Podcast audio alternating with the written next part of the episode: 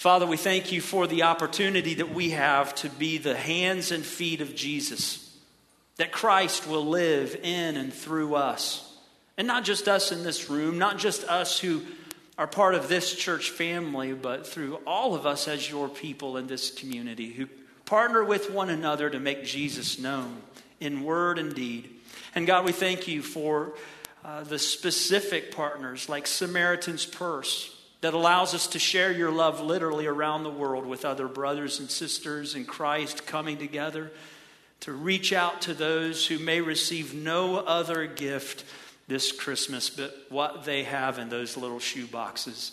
Lord, we pray the gospel of Jesus would be clearly known through that great gift of grace among your people. Lord, we also thank you for the opportunity to partner with Georgiana for this coming week's turkey drive. Lord, I pray you would bless them. Lord, thank you so much for what a great partner that church is. Thank you for my buddy Corky. Thank you for the fellowship of believers that we literally can just joke and have fun because we so deeply love each other and we like each other. And God, thank you that that's not abnormal for us, even though it doesn't happen in every community around the world. Lord, I thank you for our partnership with Georgiana, and we pray that this community would know that there's one name that we all want to be made known. And it's not Georgiana or First Baptist, it's Jesus. Let this community see that act of love as that specific desire. Father, we also pray for the gifts that will be given through Agape Women's Center or as we partner with other organizations and ministries to reach those girls, those ladies who are served in those ministries, I pray that you would help us, Father, to faithfully come alongside those, those individuals with the love and care of Jesus Christ. Father, thank you that this is a church family that is truly pro life, not just anti abortion.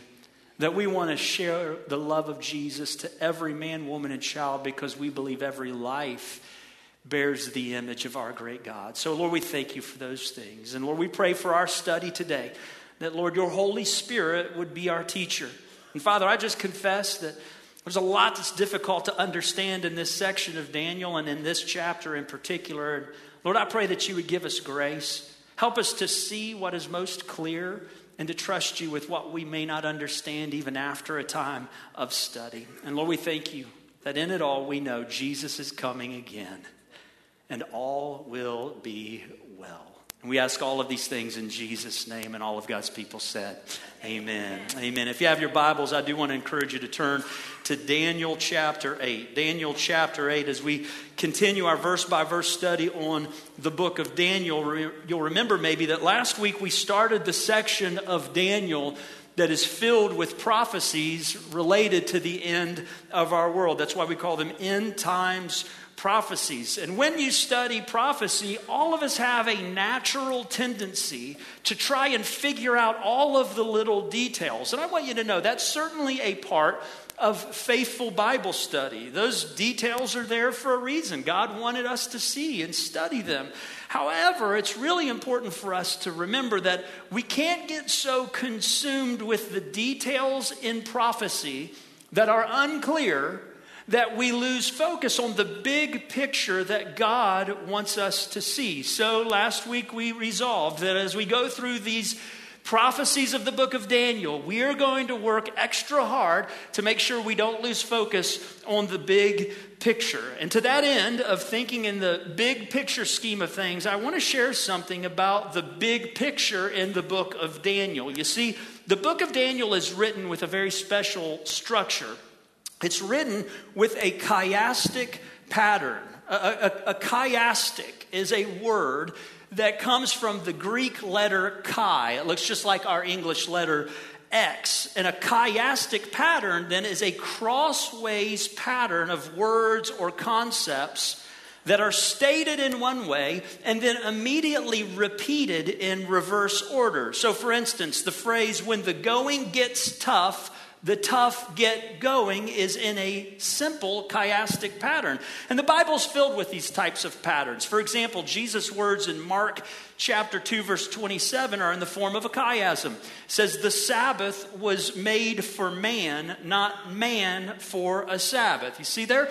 It's a concept stated in a simple way then repeated in reverse order. And it's all over the Bible because these patterns help us to reinforce and understand important words or concepts God's wanting to teach us, wanting us to learn. And what you need to know is that the entire book of Daniel is structured around this kind of pattern, a chiastic pattern. As a matter of fact, I'm getting ready to blow your minds. The book of Daniel is a very special chiastic pattern. It's called a double chiasm. Woohoo! I know you're all excited, right? I think it's probably easiest for me just to show it to you and then, then we'll just kind of process a little bit um, at a time. Check out this graph there on the, the, the, screens. There's the breakdown of the book of Daniel, and you can see how it makes the X of a chiasm. What you see is there on the left side of your screen, uh, and this might be difficult for you to read with small print. So, this will be embedded in my notes that will be posted early this week on our website. But on the left side, you find the themes that are present in the first seven chapters of the book of Daniel. On the right side, you find the themes that are present on the last five chapters. And what you find is it's a chiastic pattern. It is stated and then restated in reverse order. And that doesn't just happen once, it happens twice. That's why it's double chiastic here in the book of Daniel. Now, let me zoom in a little bit closer so you can see these patterns maybe a little bit more clearly with the larger print. You'll notice there that the first seven chapters go through this particular pattern that repeats itself. Notice that chapters two and seven, chapter seven is cut off on the bottom of the screen, but both of those chapters are kingdom prophecies. If you were here during our study of chapter two, you remember uh, Daniel is interpreting a dream that God gave to Nebuchadnezzar. And Neb's dream was about four kingdoms and how God was going to bring those kingdoms to an end and establish his eternal kingdom through Jesus. Well, chapter 7 has that exact same theme. And you might remember it from last week. This time, Daniel has a dream. His dream includes God's plan for four kingdoms, the same kingdoms that were in chapter 2, but it also tells us how God will bring those kingdoms to an end and establish an eternal kingdom through Christ Jesus. So you see that pattern is repeating itself. And what you can't see on this particular image is that that pattern is continuing over into chapter 8. Chapter 8 repeats the chiastic pattern. It's another kingdom prophecies that will really talk about how God's bringing a great kingdom into this world. The other thing I want you to notice is over there on the left side, kind of a, a tannish color.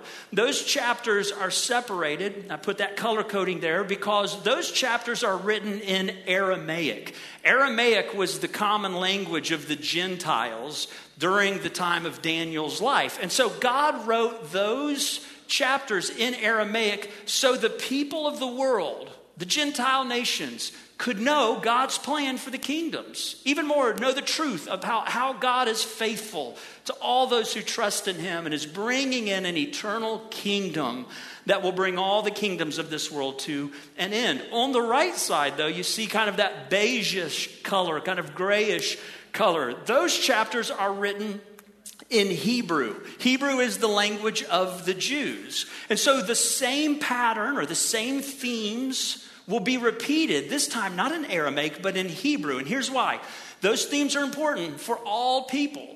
But there's a focus that we're going to find that God is bringing to the nation of Israel in the second half of the book of Daniel. You'll see that very clearly in our study this morning. And as he does so, he's going to let us see his plan for the world, but also how it not only includes the Gentile kingdoms, but how a lot of it centers around this nation of Israel. And so this morning, this pattern, this big picture, is going to allow us to understand how some of the things we'll be talking about feel very repetitive. God did that for a reason. That's why that pattern is part of Daniel. But what we'll also see is that while we're revisiting a lot of the themes we've talked about before, we're starting to get some focus. Focus in on what God wants to do through his people, in his people, in us as his people. And so we're going to we're going to take a look at the big picture. We got a lot of details, guys. I'm just going to warn you.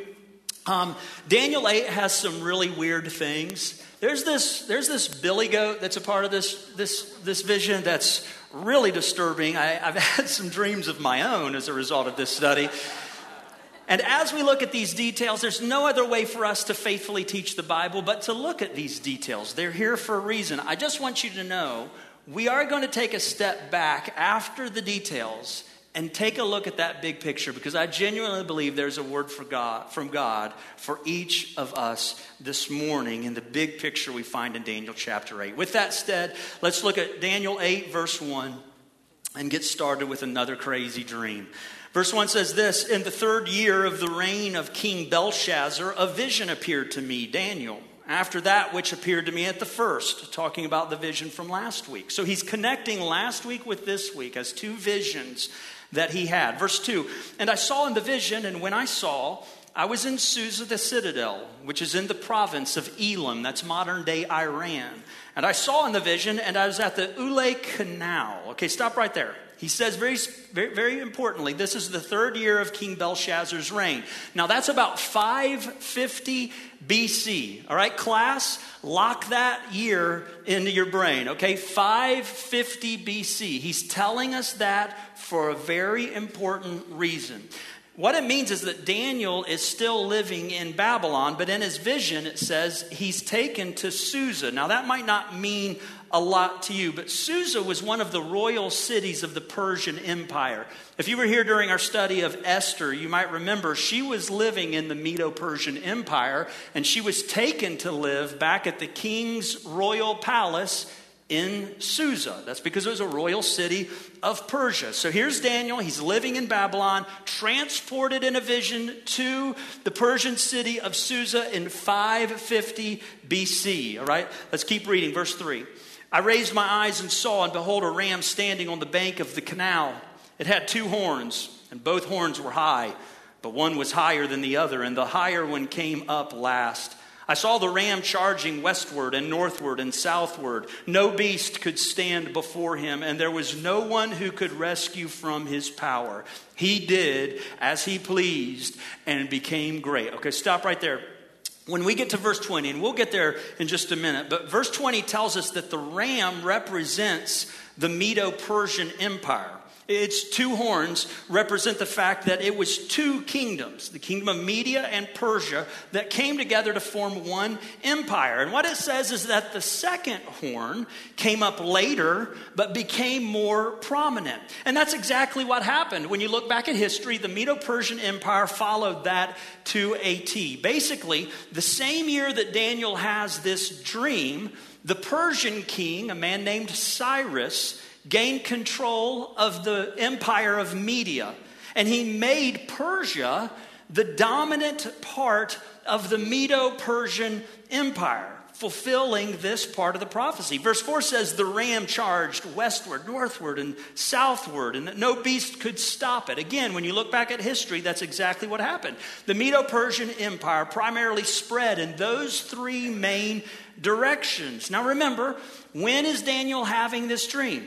550 BC, while he's living in Babylon, which is west of the city of Susa, the royal city of Persia, the Medo Persian Empire. So God is warning Daniel. He's telling him in advance the Persians are coming. They're coming west and they're not going to be stopped, which we know it is exactly what happened. We actually saw that in chapter 5 when Daniel recorded the events around the writing on the wall. The Medo Persian Empire invaded Babylon that very night and brought it to an end. So here's what I want us to, to just see really quickly. You're already starting to find a pattern emerge as you study these details. We're reading a prophecy containing specific events that have clearly and verifiably been fulfilled. Don't miss that very clear truth. That's a theme that we'll be revisiting this morning. Look at verse 5 and let's continue on. As I was considering, behold, a male goat came from the west across the face of the whole earth without touching the ground. I don't know about you, but goats just look evil to me. I don't know what it is. It's those little eyes. I grew up in Ohio. People on farms had goats, and they always freak me out. And I got a little chill when I read that the first time. This goat comes across the face of the earth, but this is the reason why it really scared me. It says, without touching the ground. Just this weird floating goat. And the goat had a conspicuous horn between his eyes. I had a zit like that once in junior high, this cons- conspicuous place. Had to be picture day. Eh? Verse 6 He came to the ram with the two horns, which I had seen standing on the bank of the canal, and he ran at him in his powerful wrath. I saw him come close to the ram, and he was enraged against him, and struck the ram and broke his two horns, and the ram had no power to stand before him. But he cast him down to the ground and trampled on him. And there was no one who could rescue the ram from his power. Then the goat became exceedingly strong but when he was strong, or seemingly at the height of his power, the great horn was broken. And instead of it, there came up four conspicuous horns toward the four winds of heaven. Okay, stop right here. We have this new kingdom that comes on the scene. Like we'll see later as we read these verses. Verse 21 tells us that this weird floating goat represents the kingdom of Greece it flies across the face of the earth. That conjures up images, if you're thinking about it, of an effortless movement across the face of the earth. And here's the reality, guys. When you go back in history, you find that is a great description of how the empire of Greece expanded throughout the world. That's exactly what happened. Under the leadership of Alexander the Great, Greece basically conquered the entire known world in less than a decade. Just think how crazy that is. They had to move all those troops throughout the world. They didn't have planes, they didn't have modern ships. They didn't have a, a, a, an ability to quickly get from one place to another, and yet they conquered almost the entire known world in less than a decade, they just floated across the face of the earth. And so, this horn, this leader of this, this empire, is clearly Alexander the Great. He, overthrew the Medo Persian Empire, tramples it to ground. That happened in 330 BC. What date did I tell you to lock in your brain? 550 BC, right? That's when Daniel's having this dream. This particular fulfillment takes place 220 years in advance. God clearly told his people here's exactly what's going to happen. He even says in verse 8 that Alexander, when he was gone, he wouldn't be replaced by a single leader. His kingdom would have four leaders. And you guess what? That's exactly what happened in history. After Alexander was moved to the side, Greece was divided into four distinct parts, and each part had its own ruler. It's yet another very specific event that, set, that God said in advance and happened exactly like God said. Let's keep reading in verse 9. Out of one of them, or out of one of those four parts of the kingdom of Greece, came a little horn which grew exceedingly great toward the south, toward the east, toward the glorious land. Keep that in mind. It grew great, even to the host of heaven, and some of the host and some of the stars it threw down to the ground and trampled on them. It became great, even as great as the prince of the host. And the regular burnt offering was taken away from him, and the place of his sanctuary was overthrown and a host will be given over to it together with the regular burnt offering because of transgression.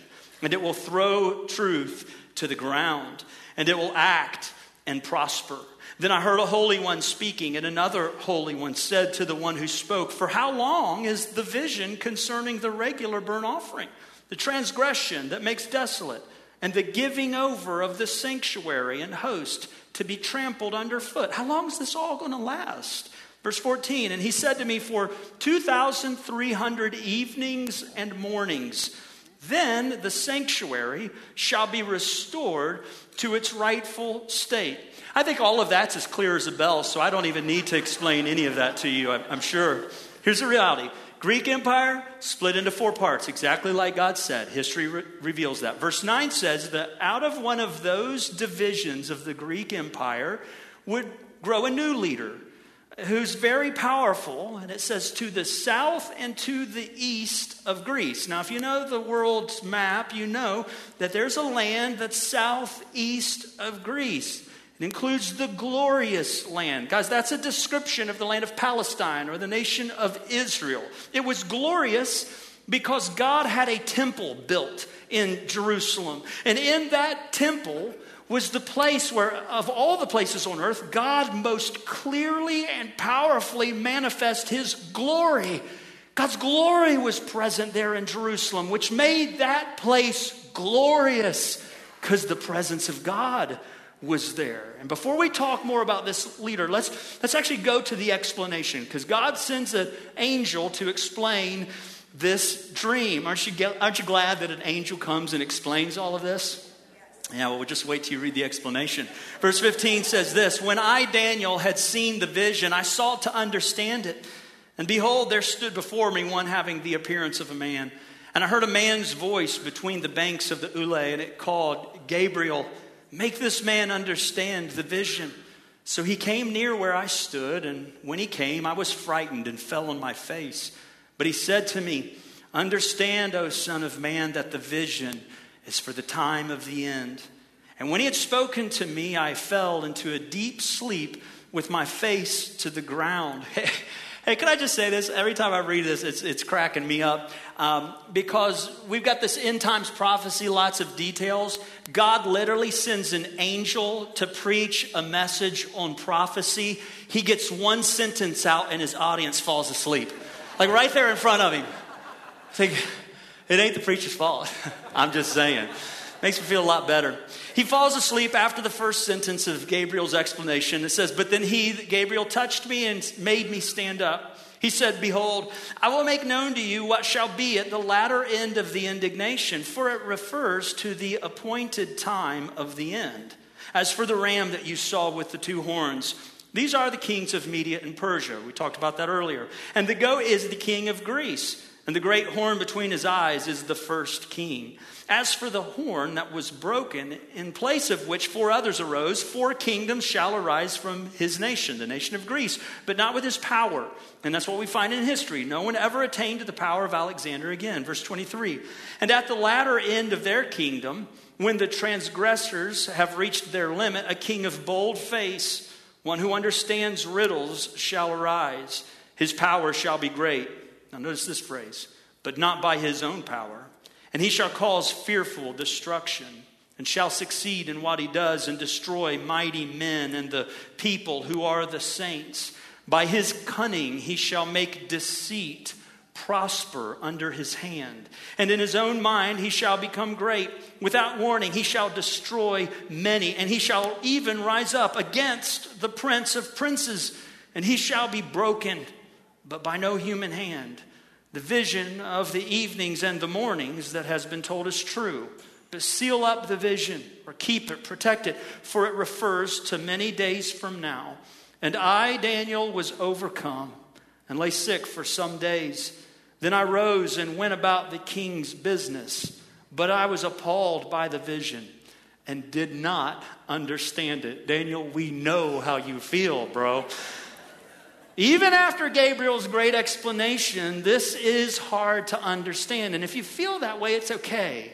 I just want to encourage you. It's okay if you walk away and you've got the expert sitting at lunch with you who knows everything about end times prophecy and you feel a little less informed than him. You're in Daniel's camp, not the other. That's okay. What I want us to do is just go back and let's see what we can understand. What is clear that is being told to us here? Here's what we do see we see that a world leader is now introduced in verse 9, and that world leader is going to be from Greece, from the emergence of Alexander's kingdoms. He will exercise his great power against the nation of Israel, the glorious land. Verse 10 says that in that process, he's going to throw down what's called some of the stars and he'll trample on them. But when we get to Gabriel's explanation, verse 24 says he's going to cause fearful destruction and will destroy many mighty men and people who are the saints. And so there it connects that the saints represent the people of God who are destroyed by this particular ruler. Verse 11 says that he'll have power over the burnt offering and the place of God's sanctuary. Remember, we talked about the temple. This is clearly a reference to the temple in Jerusalem. Verse 23 actually tells us that these events will then occur near the end of that empire or those kingdoms. And I take that to mean the Greek Empire. So, when did the Greek Empire come to an end? I'm sure you all know this offhand, but I'll tell you if you don't. 146 BC, you find Rome overtaking Greece. Okay, so the question we should ask is there anyone in the history of the world who's near that point in time, because it says near the end of that kingdom, that fits this description. And here's what you need to know absolutely, 100%.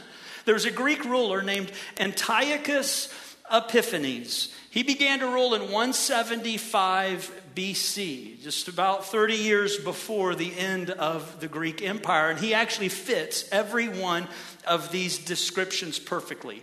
He exercised power over the nation of Israel. History actually tells us that he persecuted faithful Jews who were not willing to conform to his godless rules. As a matter of fact, one historical account says that in his invasion and persecution of Israel, he had 80,000 men, women, and children put to death. He's fitting this description. Verses 11 and 25 say he would try and make himself look as good as God. Well, the name Antiochus Epiphanes is a name that he chose for himself. It means the illustrious one. And he even had coins that were printed with his image on them. And underneath his image was this phrase, Theos Epiphanes. That means manifestation of God. So, yeah, I think he had a high view of himself. So he's a guy who starts to try and make himself look like the manifestation of God here on earth. Even more, Antiochus Epiphanes set up worship inside the temple of God in Jerusalem. He stopped the daily sacrifices of the Jewish people, just like verse 11 said he would. He even brought a statue of Zeus into the most holy place in the temple. He even went to the point, and if you know anything about the, the nature, the culture, the law of the Jews, he even went to the point of sacrificing pigs on the altar of God just to be offensive to God. He trampled the holy place and the truth about God under his feet, exactly like this prophecy said. In verse 13, we find that Daniel hears two voices that are in a conversation. And the first voice asks, Hey, how long will this part of the vision last that concerns burnt offerings, the persecution of people in Israel, and the defiance of God specifically in worship. And the other voice answers back, it's going to last 2,300 evenings and mornings. I'll do the math for you. That's just over six years and four months. Now, let me ask you this. Do you know how long Antiochus Epiphanes terrorized Jerusalem and defiled the temple? Well, it started early in the fall of 170 BC when he had a high priest of God killed. He, would likely stopped sacrifice sometime before that, but has that high priest killed in the fall of 170 BC. But by December of 164 BC, Antiochus had been removed, and Judas Maccabeus cleansed and rededicated the temple. So that's early fall 170 BC. December 164 BC. Do you know how long that is? Six years, four months. And when is Daniel having this vision? 550 BC. It's nearly 400 years before these events would take place. God is saying, here's exactly what's going to take place. Church, this is an amazing illustration of the Bible's inspiration by God and perfect inerrancy in every single way. God tells Daniel what's going to happen 400 years in advance. And more clearly than our media can tell us what happened yesterday, it comes true down to the perfect detail. You know why? The Word of God is perfect and preserved without error. And here we have ironclad example after example. Before we meditate on that reality, I do want to show you one more thing. Back in verse 17, we see this. The angel says to Daniel, Understand this, O man, that the vision is for the time of the end. Okay, the vision is for the time of the end.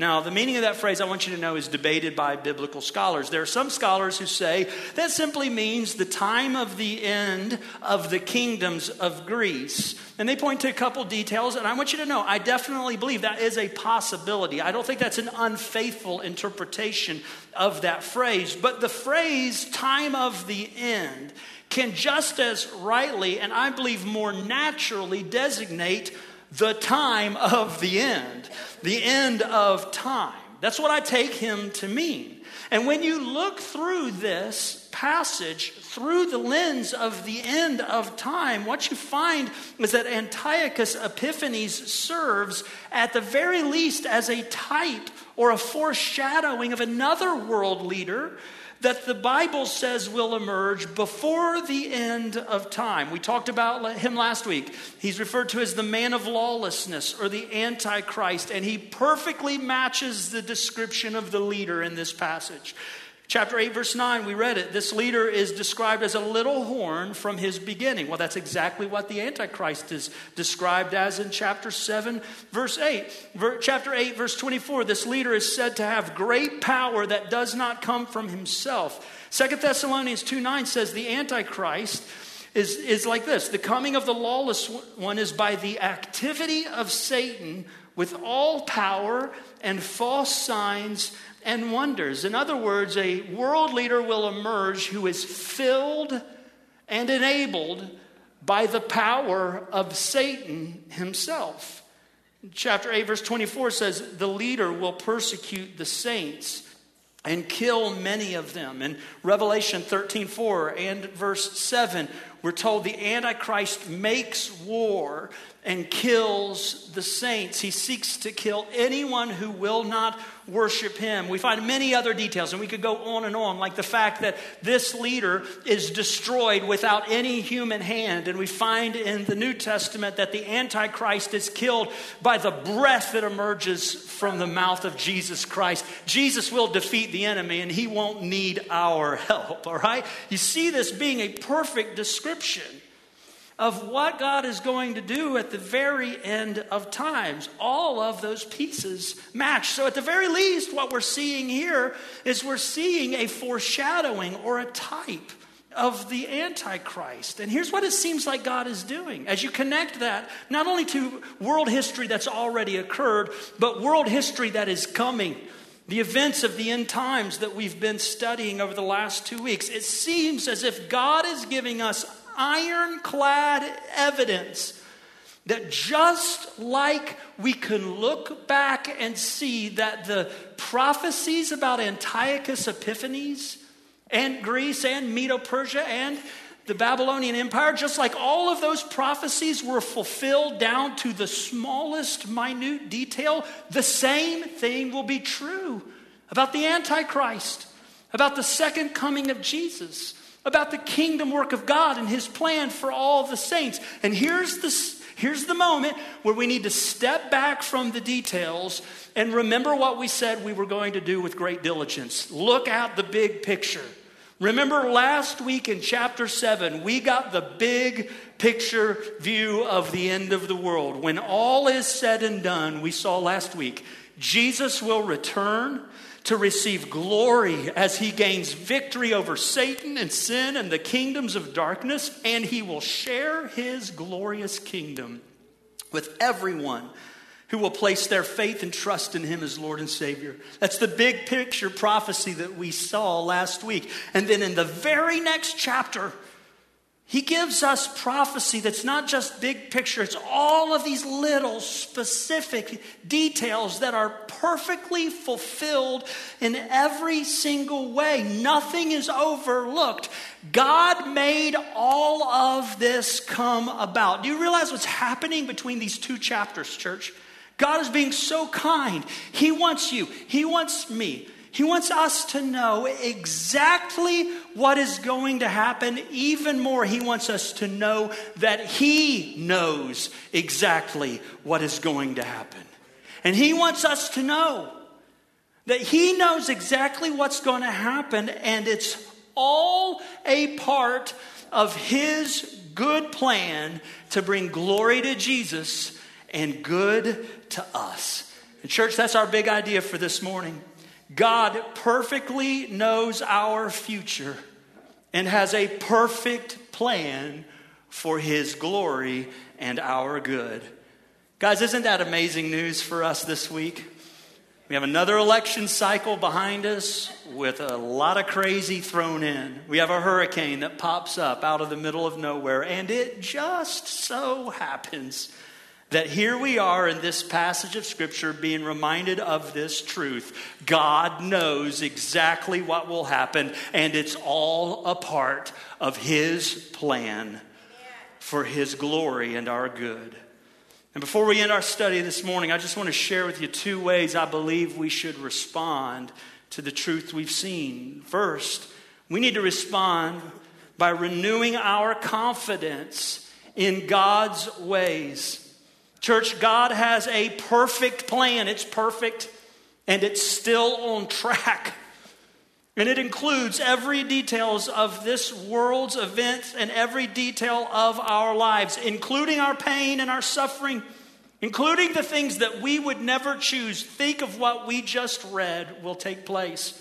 The temple of God was overthrown. The people of God were persecuted. They were even killed. Things that were painful and hard and we would never choose were all a part somehow of God's glorious, perfect plan.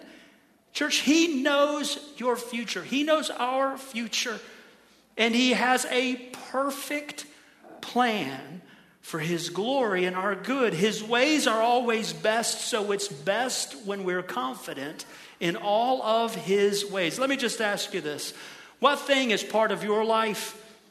What thing is part of your world that completely has caught you off guard? You didn't see it coming. What news have you heard? What situation have you encountered that made your heart sink when you heard it or made the floor drop out from underneath you? I know I look around this room and I see story after story over the last few weeks of people who would say, I got a call, I got news, I heard this thing, I encountered this event, I ran in to this moment and I never saw it coming and it hit me so hard it was like the world fell out from underneath my feet. I know that's true about you. We've had those conversations. Can I just tell you something about those? They did not catch God off guard at all. He perfectly knew. He perfectly knew that those things would be a part of your life, and it is part of His perfect plan that will bring glory to His name and good to you. His ways are right and good, and He's calling us today to trust his purposes, even when we don't understand His plan. Just think with me how differently your life would be today, how differently you would feel walking through the difficult things of your life if deep down in your heart, with the ears of faith, you could hear your good father say, Every time you got a call you wished you hadn't gotten, every time there was the turn for the worse that you never would have chosen if your heart by faith could hear the voice of your God and Father saying, Child, I knew this was coming. I'm not surprised, even though you are. And you need to know I've got a plan. It's a perfect plan. This didn't mess it up. It will show. In the end, it will show you how glorious I am. And I promise you, You can't imagine it now, but I promise you, it will bring you good. Can you imagine how different our life would be if we didn't dread the next call as though we were being called into the cosmic principal's office? But we have a good and glorious Father who says, I know that's coming. And it doesn't derail my plan one bit. Church, may we leave this place and may we live in this condition that we have unwavering confidence in our sovereign and good, glorious God. He knows, and He has a plan, and His plan is not derailed at all. It's perfect, and it will bring Him glory, and it will bring you good. We should renew our confidence in God's ways. And number two, we should renew our commitment to God's word. God's word is perfectly true, completely dependable. We see that as you look at these prophecies. I know I mentioned that a moment ago, but when you look at the details, hundreds of years in advance, that could not be an accident. They are not a good guess. They are a perfect prophetic word from Almighty God. We have without a doubt, the evidence we need to see that the Bible is the holy Word of God, inspired and inerrant and authoritative for all of our life. It's the Word of God. And I want you to notice even that in the prophecy that shows us that, God chooses to reveal an interesting strategy that will be employed by the godless leader who will emerge in our text. Verse 12 says, He will throw truth to the ground. Verse 25 says, By his coming, cunning, he will make deceit prosper under his hand. That matches up with what God warns us about it's going to happen when Jesus comes again or before Christ returns. Second Thessalonians chapter 2 verse 9 says, "The coming of the lawless one is by the activity of Satan, and with all power and false signs and wonders and with all wicked deception for those who are perishing because they refuse to love the truth and so be saved." Before Jesus comes again, church, the spirit of antichrist will lead the people of this world to more and more fully reject the truth. Or as Daniel puts it, the days are coming when truth will be thrown to the ground. Does that sound familiar? Yes. That is precisely what is happening in nearly every facet of our world today. We are seeing a wholesale rejection of the truth. Let me give you an example. Following this week's election, the Washington Post ran this headline Abortion rights advocates score major midterm victories across U.S. Here's why they said that. From California to Vermont, multiple states in between, people in our nation voted to enshrine abortion into their laws. In Vermont, they changed their state's constitution to now guarantee a right to abortion without any restriction noted. Means through all nine months of pregnancy up to the date of birth, an abortion can be performed. It also removes the right of conscience that medical workers would have to oppose abortion. That means they can lose their jobs if they believe, like the Bible teaches, that life begins at conception, which means that is a child, a human made in the image of God, which means to willfully end their life is murder. They can lose their job. It also removes parental rights for minors concerning their sexual and gender related decisions. Guys, here's what's happening codified into our laws in our nation. The truth of God's word is being thrown to the ground in our nation. And it is one thing for us to lament that as we look out at our world in general, but I can't help but ask what about each one of our lives? Are you holding the Word of God, the Bible, as though it's precious, as though it is a treasure to your life. Do you live day in and day out as though the Bible is the Word of God that you treasure in your life? How are you determining the best way for you to live, for you to raise your children, for you to engage in your marriage, for you to work at your job, for you to live in a dark and difficult world? How are you gauging what is the best practice for your life? Is it adopting the best practices of our world, or are you daily looking to God's Word as though it is truly the Word of God, inerrant, inspired, and fully authoritative to your life? The application for us this morning, guys, is that we would resist the trend that will accompany the emergence of the Antichrist into this world by renewing our commitment to the Bible as the holy Word of God. By living our lives, not just cursing at our culture living our lives as though the Word of God is a treasure that we would hide in our hearts and we would make the foundation of every decision. Guys, may we be renewed in our commitment to the Bible as the perfect Word of God. And if you're wondering as a visitor, why we would preach Daniel 8 about a weird floating goat, I'll tell you why. Because we believe that all of the Bible is the holy Word of God. And so we don't skip the hard passages.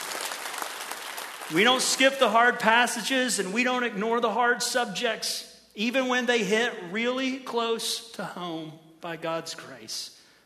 And with that in mind, I pray that we'll remember that the holy word of God actually reveals that the pinnacle of truth revealed in the Bible is the good news about Jesus, the greatest display in the history of our world that God has a perfect plan to bring glory to Christ and good to us.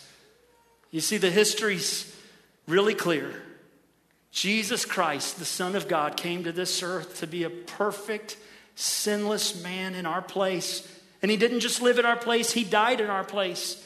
He died on the cross as a sacrifice for our sin. He was unjustly crucified by a Roman mob on a Roman cross. But the murder of his dear son did not catch God off guard. He knew it was coming and he had a perfect plan. Because while Jesus was hanging on the cross, the sin of this world, the Bible says, was placed on the cross of Christ so that as Jesus died, his sin could be a or his death could be a sacrifice for our sin and we would have a way as we trust in him to be perfectly forgiven and restored to God. Guys, God's grace to us in Jesus allows us to be sons and daughters of God, adopted into a brand new family so that we can be a part of his perfect plan, of his eternal kingdom, of his glorious future for all of his people. So if you've never placed your faith and trust in Jesus, today is your day. You can know beyond a shadow of a doubt that heaven is your home and that come what may on this earth, as hard as life might be, your future is filled with Christ's glory and your good because of the work of Jesus, starting at the beginning of the foundation of the world and carrying on till Jesus comes again. So, are you trusting in Jesus? He has a perfect plan for his glory and your good that we enter into by faith and trust in him. Church, would you bow your heads? Let's close our eyes and make our prayer. For those of you who've never placed your faith and trust in Jesus, our pastors will be down front. We would love to pray with you at the end of the service. We have prayer partners standing by that would love to pray with you at the end of this service. But even now, don't wait till then. Call on Jesus. Trust in his work on the cross and his glorious resurrection to provide forgiveness of your sin. Claim the promise that everyone who calls on the name of the Lord, believing that God has raised him from the dead, will be saved. Call on Jesus to save you. For those of you who would say, I'm a follower of Jesus, what part of your life has caught you off guard this week, this season? How are you struggling to put the pieces together? What difference would it make if you truly believed that God perfectly knew that would take place and has a perfect plan for His glory and your good? Would you trust Him today? Father, we thank you for your word. And we thank you that even really hard and complicated passages, by the power of your Spirit, are as relevant for our life today as anything else we could ever imagine. Lord, we thank you that your word is your word. It's clear and authoritative over our lives as we trust in you. And so, Lord, I pray that you would help us, the people of God who are First Baptist Merritt Island, to renew our confidence in your ways, to renew our commitment to your word to trust fully and completely in Jesus until Jesus comes again. And we ask all of these things in Jesus' name.